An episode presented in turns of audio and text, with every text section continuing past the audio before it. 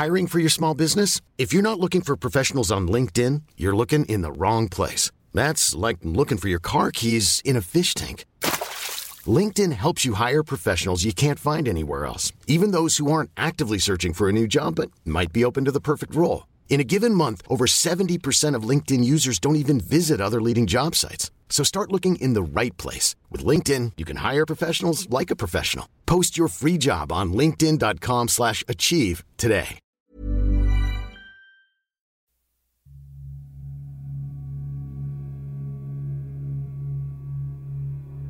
Multong Gabay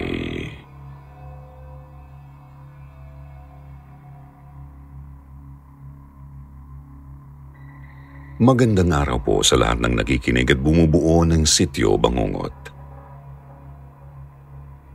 Itago nyo na lang po ako sa pangalang Joseph. 46 years old na po ako ngayon at taga Caloocan.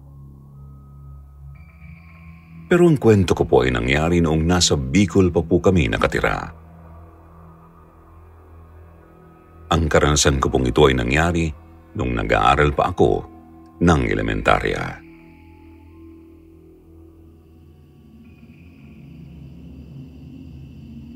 Bata pa lang po ako ay bukas na po ang aking third eye. Kaya hindi na po ako basta-basta natatakot sa mga hindi nakikitang nilalang kasi nasanay na po akong nakikita sila.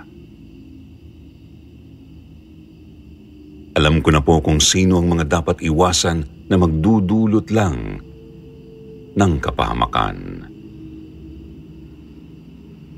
Alam ko rin po ang mga mababait na minsan ay nagbibigay pa ng tulong. Pero ito pong karanasan ko ay kakaiba. Kasi mga multo na kakilala ko ang aking nakita. Dito po ako nagkaroon ng takot. Mas nakakatakot po pala ang multo na kilala mo noong buhay pa sila. kasi pwede ka po nilang saktan depende sa huli nilang naramdaman bago sila namatay.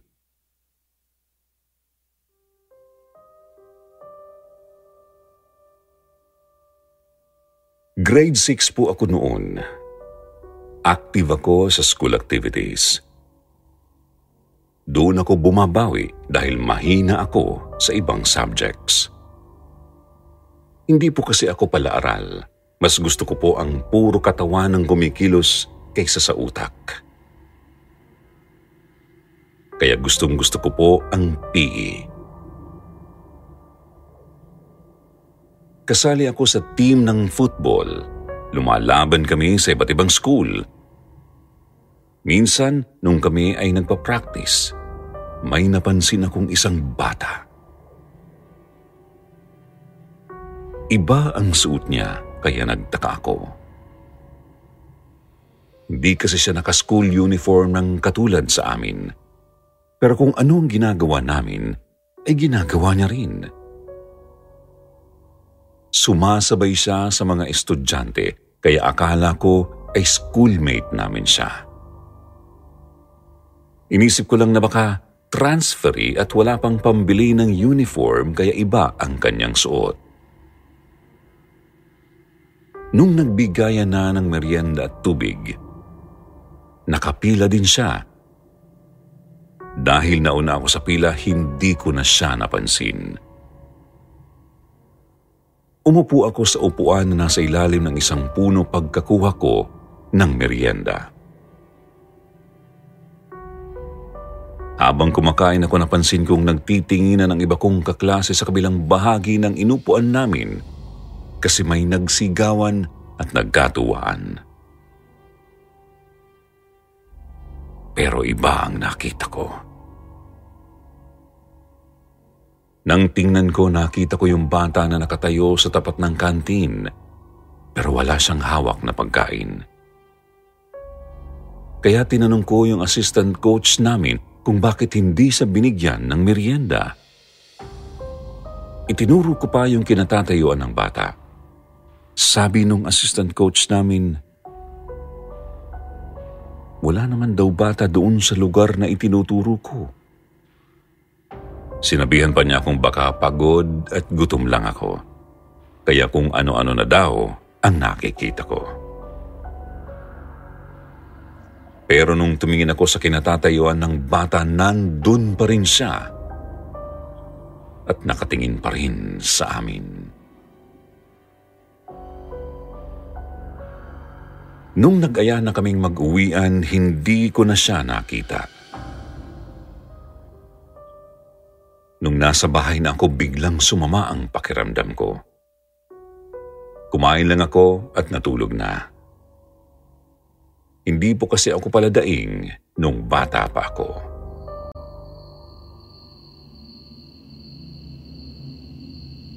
Nung hating gabi na nagising ako dahil naiihi ako. Bumaba ako para pumunta sa banyo.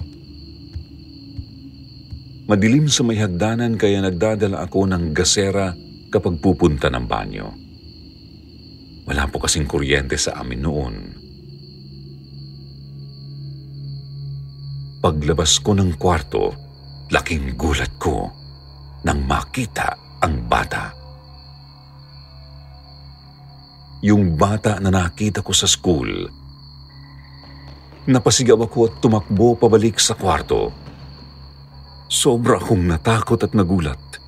Hindi ko alam kung paanong nakapasok sa bahay namin ang bata sa school ko. Nagising ang mga kapatid kong kasama ko sa kwarto. Pati ang magulang namin na nasa kabilang kwarto ay tumakbo na rin sa kwarto namin dahil sa malakas kong sigaw. Kaagad akong tinanong ng tatay ko kung bakit daw ako sumisigaw. Ang sabi ko, may bata sa labas. Yung batang nakita ko sa school ay sumama sa akin sa bahay namin. Tiningnan nila ang sinasabi kong bata pero wala naman daw silang nakita. Ang sabi ng tatay ko baka nananaginip lang daw ako. Pinagsabihan na nila akong matulog pagkatapos ay lumabas na sila ng silid namin. Humabol ako sa kanila. Doon ako natulog sa kwarto ng mga magulang ko. Mabuti na lang at pumayag sila.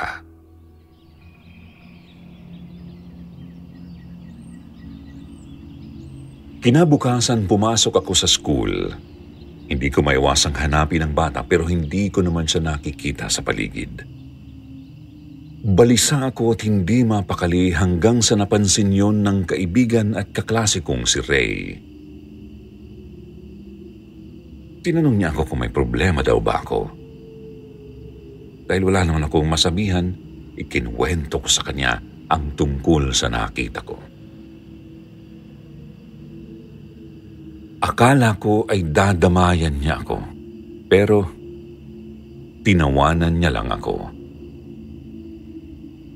Dahil sa inis, umalis ako. Lumabas ako ng room. Napahinto ako sa may pintuan dahil nandun na yung batang hinahanap ko. Nakaharang siya sa daraanan ko. Titig na titig sa akin kaya ako nasiwa. Sinigawan ko siya para tumabi pero hindi naman nakinig. Halos dinig sa buong room ang sigaw ko kaya napatingin silang lahat sa akin. Medyo nahiya ako noon dahil ako lang ang nakakakita sa bata. Yun ang alam ko noon. Pero laking gulat ko. Kasi nakita rin pala ni Ray. Hindi lang siya nakapagsalita kasi natakot siya. Dumating ang araw na nasama ang aming team sa finals. Nung araw na papunta na kami sa game, nag-commute lang kami dahil wala namang sasakyan ng school namin. Pero sinagot naman ng school ang aming pamasahe. Nag-aabang na kami ng masasakyan. Napansin ng teacher namin na hindi kami kasyang lahat sa isang jeep. Kaya nang may dumating na jeep, nauna ang ibang sumakay. Nang may dumating uli na jeep, paakyat na kami ni Ray. Nang biglang may humarang sa amin. Nainis ako sa masamang asal na ginawa niya kaya ang sama ng tingin ko sa kanya. Pero nang makilala ko siya, yung bata palang laging nagpapakita sa akin ang biglang humarang sa pintuan ng jeep. Ang inis ko ay napalitan ng kaba. Napaatras ako dahil iba ang tingin sa akin ng bata. Nakita rin yun ni Ray kaya hindi na rin siya nakasakay ng jeep. Inakala ng mga kasama namin na ayaw pa naming sumakay kaya nagsakayan na ang iba.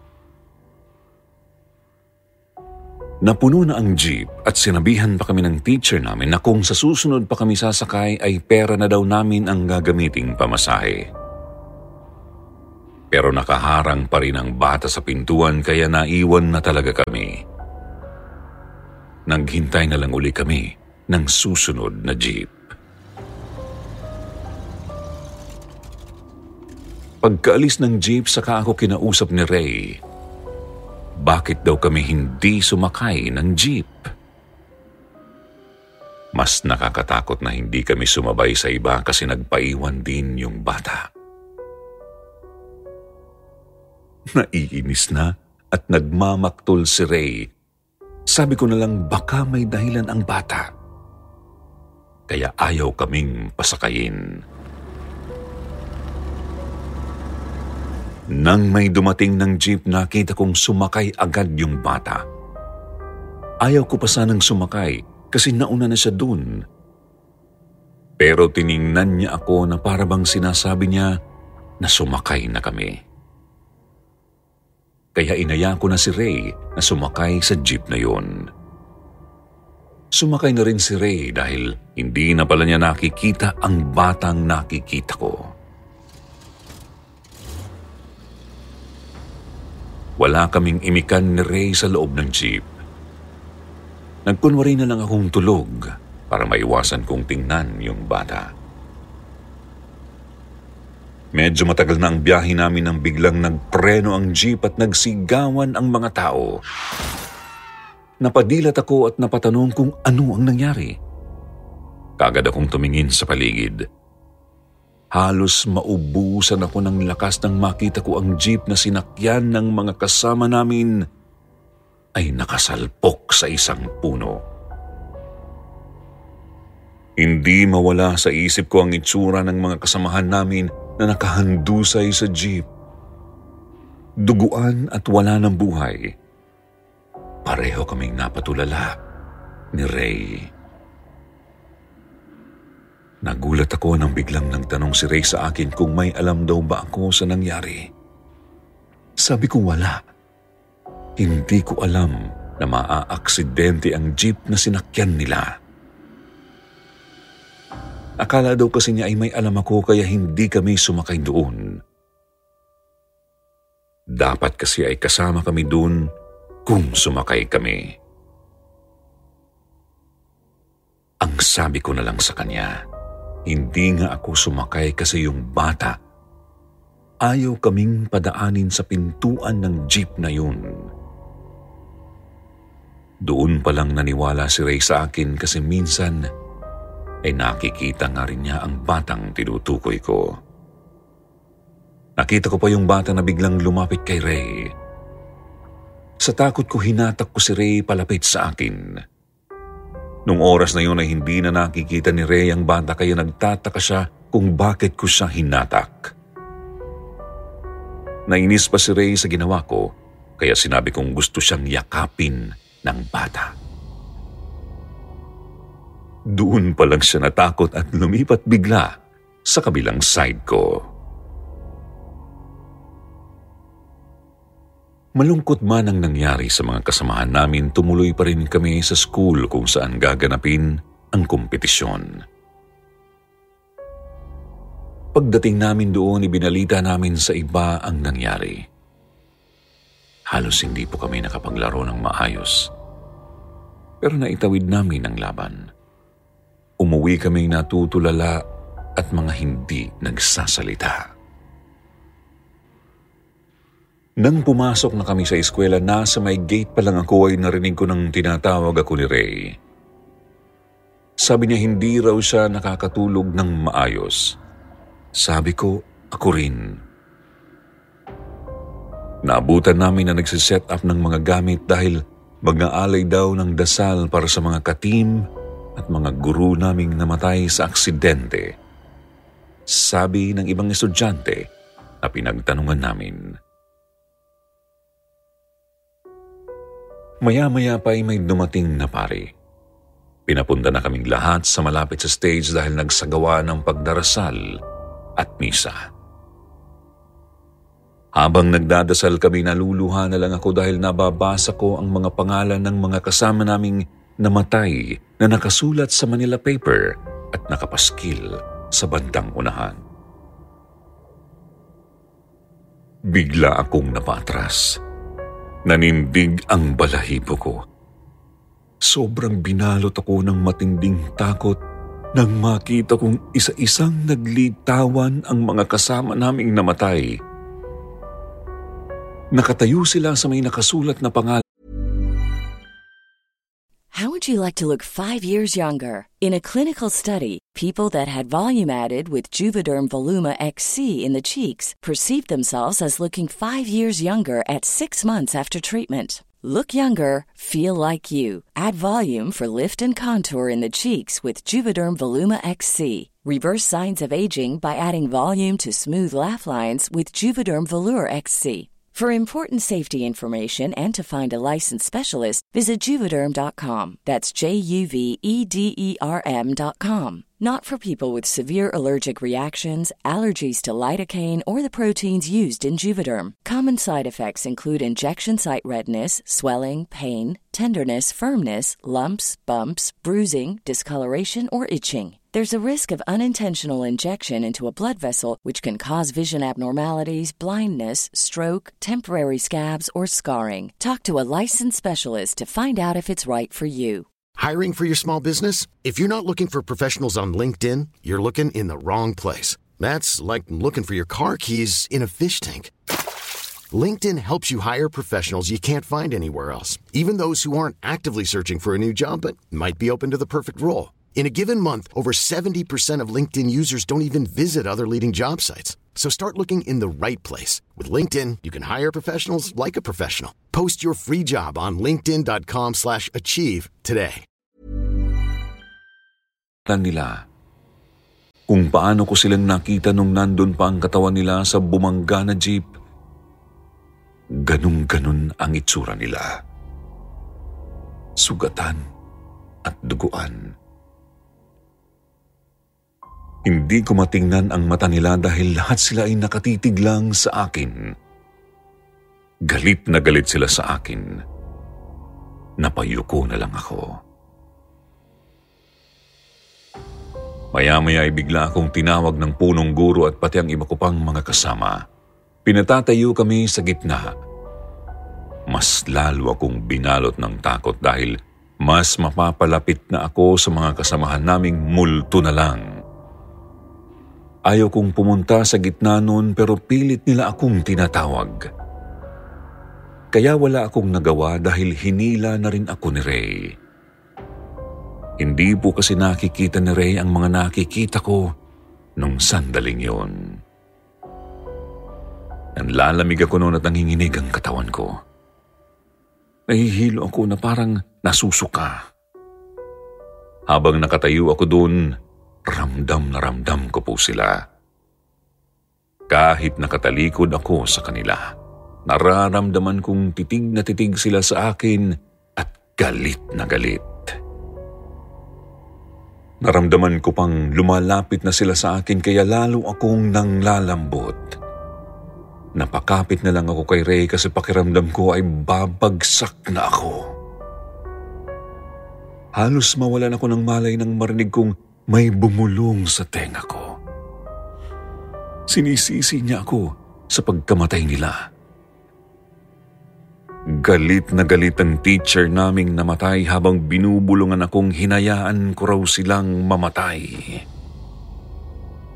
Ang bulong niya ay nagsimula sa mahina hanggang sa palakas ng palakas at nauwi na sa pagsigaw. Maya-maya ay may kasama ng hagulhol ang kanyang pagsasalita sa akin. Tapos nag-iiyakan na rin ang ibang multo kong kaklase. Doon na po ako napaiyak. Hindi ko alam ang sasabihin sa kanila kasi alam kong wala naman akong kasalanan pero sinisisi nila ako sa kanilang pagkamatay. Panayang dasal ko na sana pagdilat ko ay wala na sila. Napanatag ako sandali dahil nawala na ang ingay nila. Dumilat ako. Akala ko ay naglaho na sila, pero hindi nakapalibot na sila sa akin. Inulit na naman nila ang mga tanong na, Bakit? Bakit mo kami hinayaang mamatay? Paulit-ulit nilang sinasabi sa akin. Sobrang sasabog na ang tenga ko sa ingay ng boses nila. Hindi ko na kinaya at tumakbo na lang akong palayo. Ang akala ng iba naming mga kaklase ay sobra lang akong nalungkot sa nangyari kaya ako tumakbo. Na baka raw hindi ko matanggap ang nangyari kaya ganun na lang ang reaksyon ko. Pagdating ko ng bahay namin, kumain lang ako at pagkatapos ay pumasok sa kwarto para matulog. Hindi ko rin naman masabi sa pamilya ko ang nangyayari sa akin. Sino ba naman ang maniniwala, di ba? Nagdasal muna ako bago natulog. Natatakot pa akong pumikit dahil baka pumasok sila sa aking panaginip o kaya pagdilat ko, sila na naman ang makita ko. Nagtalukbong na lang ako ng kumot. Maya-maya ay biglang humangin ng malakas.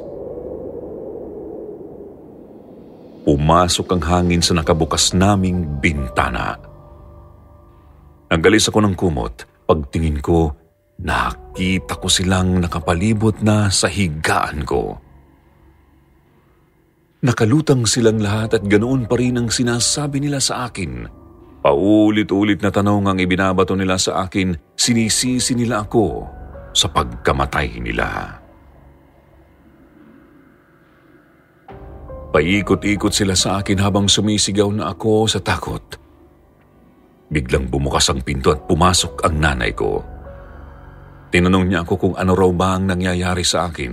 Bakit ako nagkakalat at sumisigaw pa ng nakakabulahaw? Nang tignan ko ang kwarto namin, nagulat ako kasi nakasabog nga ang mga gamit namin. Parang may mga galit na pinaghagisan ang mga yun. Pero hindi po ako ang gumawa nun. Sa takot ko ay hindi ko na alam kung paano yun nangyari. Takot na takot akong yumakap sa nanay ko. Sabi ko nakikita ko ang mga kaluluwa ng mga kaklase ko at guro na galit na galit sa akin. Ako ang sinisisi nila sa pagkamatay nila. Pinatahan ako ng nanay ko at sinabihang nasa isip ko lang daw yun. Maaaring sinisisi ko raw ang aking sarili dahil hindi ko sila pinigilan na sumakay sa jeep. Iniisip ko rin daw na kung sumakay ako sa sinakyan nila, kasama ako sa kanila at hindi ako makukonsensya. Hindi ako nakatulog ng gabing yun kaya lumabas na lang ako ng bahay para magpahangin. Ilang gabi ang nakararaan noon matapos mailibing ng mga kaklase at guro namin na naaksidente. Bigla akong pinuntahan ni Ray habang nasa labas ako ng bahay namin. Inaaya niya akong pumunta raw sa sementeryo kung saan inilibing ang mga kaklase namin.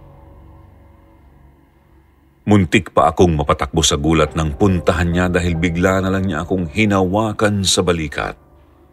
Sobrang lamig ng kamay niya at nanginginig. Humihingal pa siya ng tignan ko kaya nagtataka ako sa kanya. Akala ko ay may humahabol sa kanya nang tanungin ko kung anong nangyayari. Nabigla ako nang sabihin niyang nagpapakita raw sa kanya ang mga namatay naming kaklase at guro, kaya pinuntahan niya ako para ayain na mag-alay ng dasal sa libingan nila dahil hindi raw sila matahimik. Hindi ko alam kung ano ang pumasok sa isip ko noon at pumayag ako sa gusto niya. Gabi na noon, malapit lang ang sementeryo sa amin, pero ewan ko ba kung bakit hindi ako nakaramdam ng takot.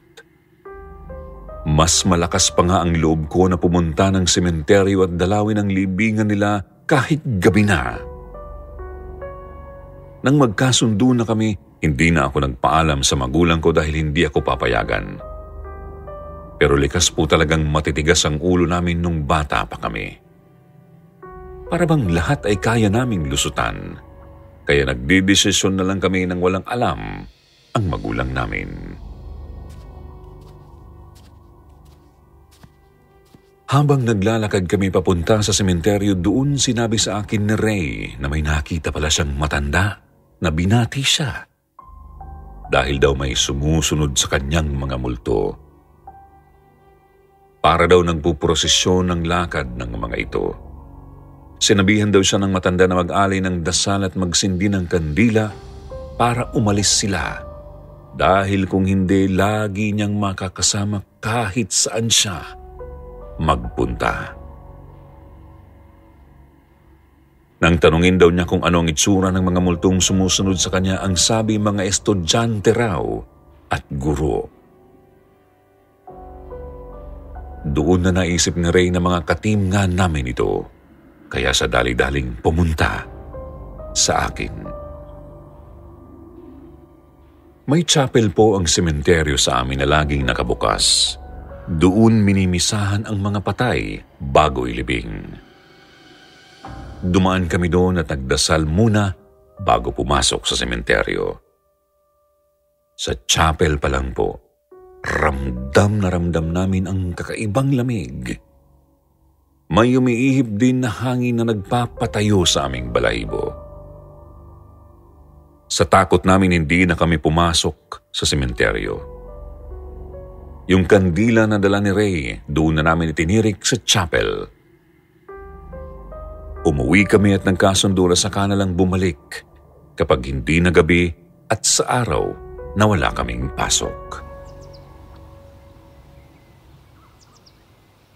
Araw po ng linggo noon nang tumuloy na nga kami sa sementeryo. May dala kaming holy water na hiningi pa namin sa simbahan. Habang naglalakad kami ni Ray papunta sa gitna ng sementeryo, ramdam namin ang sobrang lungkot sa paligid. Madalas kaming tumatambay sa sementeryo dahil malapit lang naman kahit nilalakad. Pero wala kaming nararamdaman ng kakaiba noon. Hindi kagaya nung sandaling pumunta na kami para dalawin ang mga kaibigan namin. Sobrang bigat po sa pakiramdam dahil sobrang lungkot namin. Habang naglalakad kami papalapit, hindi ko na mapigilan ang pagtulo ng aking luha. Akala ko'y ako lang ang nakakaramdam, pero si Ray din pala. Kapit kamay kami ni Ray habang naglalakad hanggang sa marating namin ang mga puntod nila. Nagdasal kami pagkatapos isa-isang tinirikan ng nakasinding kandila ang harapan ng kanilang nitso. Pagkatapos ay doon na kami nagsalita na para bang kinakausap namin sila.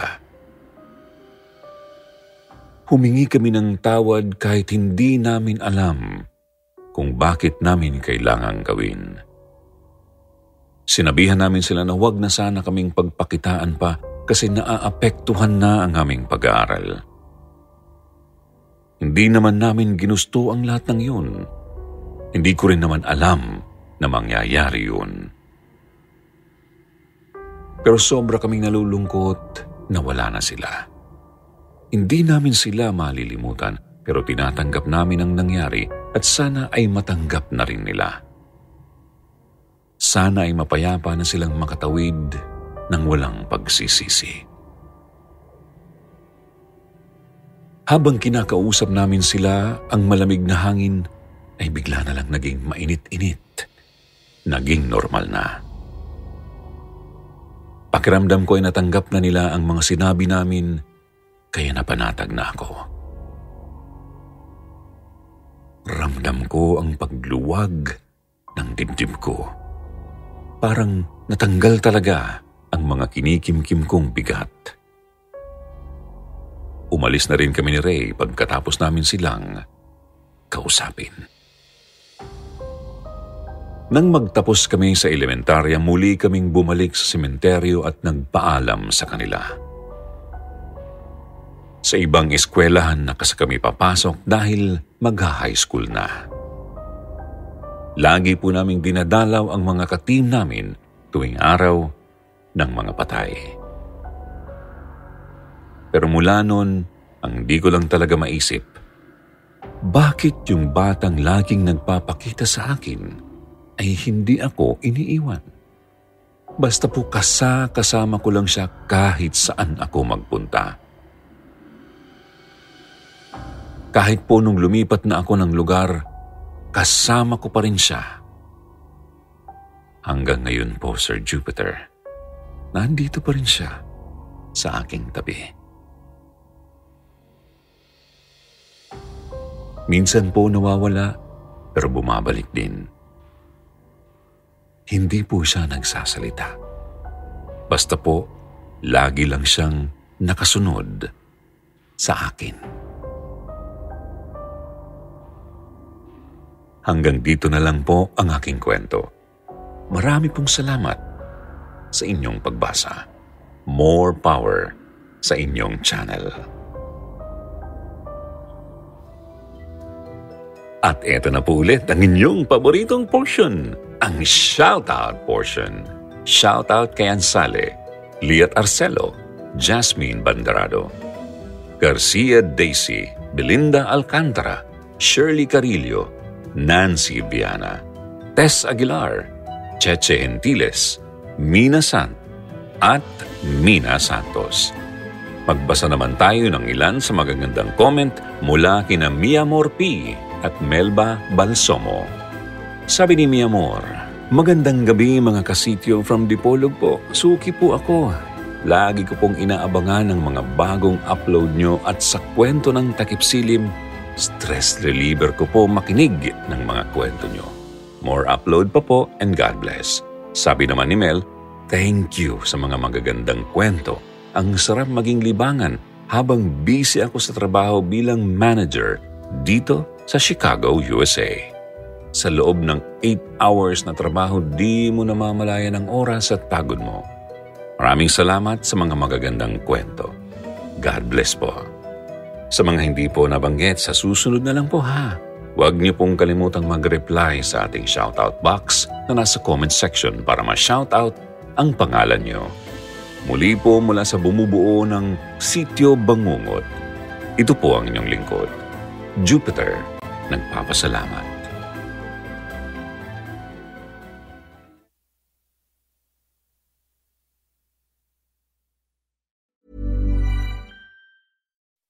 When you make decisions for your company, you look for the no brainers. If you have a lot of mailing to do, stamps.com is the ultimate no brainer. Use the stamps.com mobile app to mail everything you need to keep your business running with up to 89% off USPS and UPS. Make the same no brainer decision as over 1 million other businesses with stamps.com. Use code PROGRAM for a special offer. That's stamps.com code PROGRAM.